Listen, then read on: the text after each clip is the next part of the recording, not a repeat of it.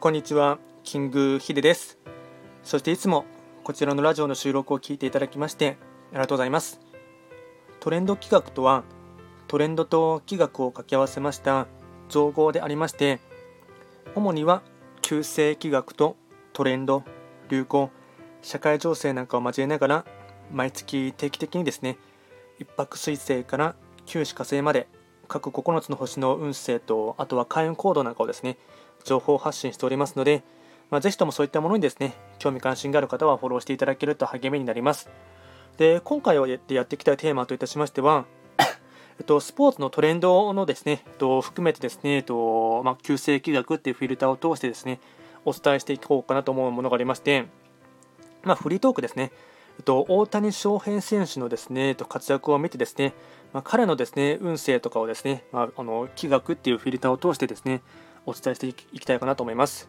本当ですね、現在ですね、とまあ、打者とあと投手っていうですね二刀流を選択してですねもう漫画の世界のようなですね活躍っぷりですよね。まあ、もちろん僕はですねこの野球のですねその技術面のことはよく分かりませんので、まあ、今回はですねと、まあ、気学っていう観点で、まあ、簡単にですね、まあ、彼の運勢なんかをですねあの、まあ、最近の動向も含めてですね見ていきたいかなと思います。まあ、彼、大谷翔平選手ですね、とお生まれがですね、1994年の7月5日の生まれですね。なので、今月誕生日ですね、もうなったばっかですね。で、本命星がですね、六白金星。で、月命が一白水星。傾斜が一白水星になります。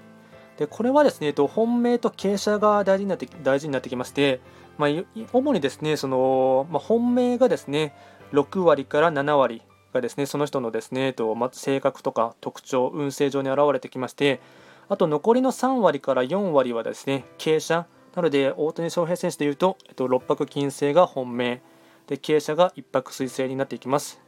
で性格の特徴ですねざっくりと言っていきますとまあ、6泊金星とですね1泊水星をまあそれぞれ合わせてですね簡単にお伝えいたしますと、まあ、責任感が強くこだわりを持っている完璧主義者正義感も強く曲がったことが大嫌いな性格。逆境や試練を乗り越える不屈の精神の持ち主。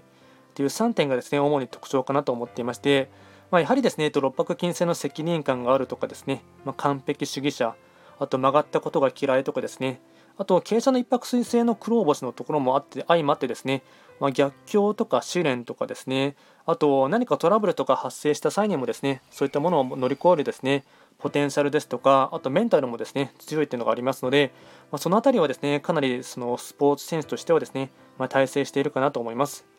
でですね、と2021年はですね六白金星の運勢はですね中宮に開座していまして、まあ、中宮っていうのは真ん中ですね、まあ、みんなのドセンターにいる時でありまして、まあ、主にですね、まあ、2021年はですねご自身が真ん中にいて、まあ、とにかく目立つ1年なんですね。まあ、本来五王土星がですね帝王星って言われているところのですね場所に開座していますので、まあ、いい面でもですねもちろん目立つんですが、まあ、悪い面でも目立ってしまうというところもありますがただ大谷選手の場合はですねいい面でもちろんの目立っていてですね、まあ、多くの方のでにですね、ま魅了しているかなというところですね。あとは太陽のようにま周囲の人をですね元気づけることができるっていうのがですね今年のポイントになってきましてまあ、六白金星はですね、まあ、宇宙の木というかですね、えっと太陽というですね、まあ、象徴的な称意もありまして、まあ、ご自身のですね、えっと活躍をもってですね、まあ、多くの野球ファンを魅了していると思いますし、まあ、それを見ているですね日本人としてはですね、まあ、かなり誇りにも思うところもありますし、やっぱり今ですね、まあ、ホームラン王のですね競争でおそらく今、確か32本打ったばっかりだったと思いますが、まあ、そういったですね野球のプレーでですね、まあ、多くの方をですね、まあ、太陽のような存在としてですね魅了して、ま光り輝いて、まそれでですね、ま元気づけているかなと思います。あとはですね、えっと、スポットライトが当たり、評価、表彰されやすい時期っていうのがありまして、ま、これはですね、一泊水星の影響があるかなと思っていまして、ま、傾斜の部分ですね。まあ、一泊水星はですね、2021年の年番がですね、まあ、本来旧歯科星が担当とするですね南の場所にですねあの移動していまして、まあ、この場所はですねご自身にスポットライトが当たってですねまあ、評価とか表彰されやすいタイミングでありますので、まあ、今までですね努力して頑張ってきたこととかとかですね、まあ、あの評価されやすいタイミングでありますので、まあ、その辺りはですね、まあ、彼の傾斜の一泊水星の影響とですねあとは六白金星のですね真ん中にいて低応募して輝くというところも相まってですね余計にそれがですね、えっとまあ、光り輝いて、まあ、結果に現れているかなと思います。でですね、えっとまあ、ちょっとですね、えっとまあ、最後にですね、この好調を維持するポイントっていうところをですね、簡単に、えっとまあ、六白金星の方も含めてですね、お伝えしたいかなと思いまして、まあ、とにかくなんですが、おごり高ぶらないっていうところが大事でして、えっとまあ、これはですね、やはりその、まあ、六白金星の方はですね、今年特に注意点としてですね、思っていただきたいのはですね、調子が良ければよいいほどですね、周りにですね、小物が集まってきやすいんですよね。まあ、言ってしまえばザックみたいな人がですね、えっと、逆にま利用しようとしたりでしてですね、まあ、ハエの光に集まってくるハエのようなものが方がですね集まりやすいというところがありますのでなので、まあ、自分自身がですね、まあ、人を見る目を養うというところも大事ですし、まあ、そうやってですね、えっとまあ、寄ってたかってくる方をですね、えっとまあ、しっかりと追い払うというですね勇気とかですね決断力を持っていただくというのも大事になりますのであとかつですねやっぱりおごり高ぶらないとかですねあと、うんまあ、天狗にならないというのがですね好調を維持するポイントになっていきますのでまあ、結構大谷選手のですね、まあ、日頃の言動とかを見ていますと、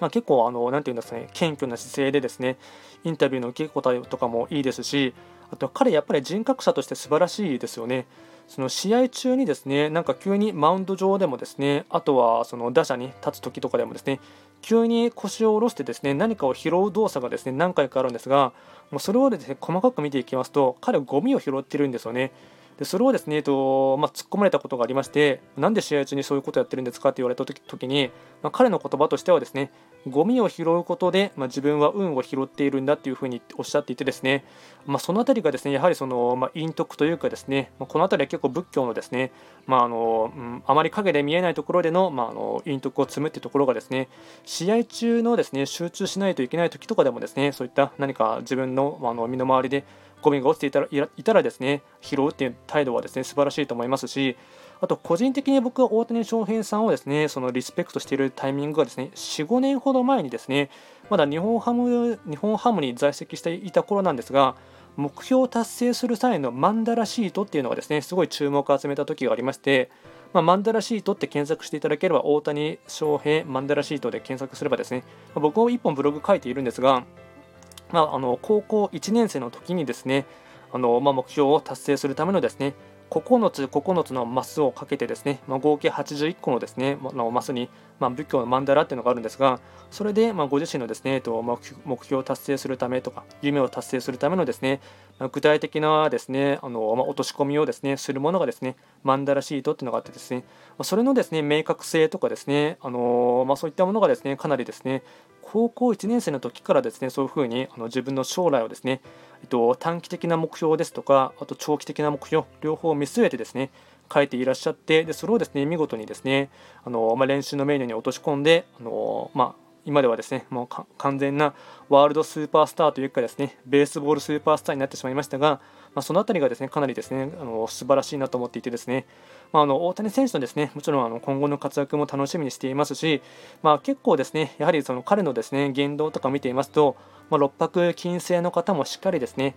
あと1泊水星の方もしっかりなんですが、まあ、結構ですね、まあ、勉強になるというかですね、まあ、いいお手本として見るところもありますので、まあ、そういった部分ですね、まあ、個人的な注目している選手の一人になります。今回は簡単にですね、大谷選手の運勢をですね、まあ、気学という観点でお伝えをさせていただきました。こちらのラジオでは、まあ、常に質問などを受付しておりますので、何かありましたら送っていただければなと思います。今回も最後まで聞いていただきまして、ありがとうございました。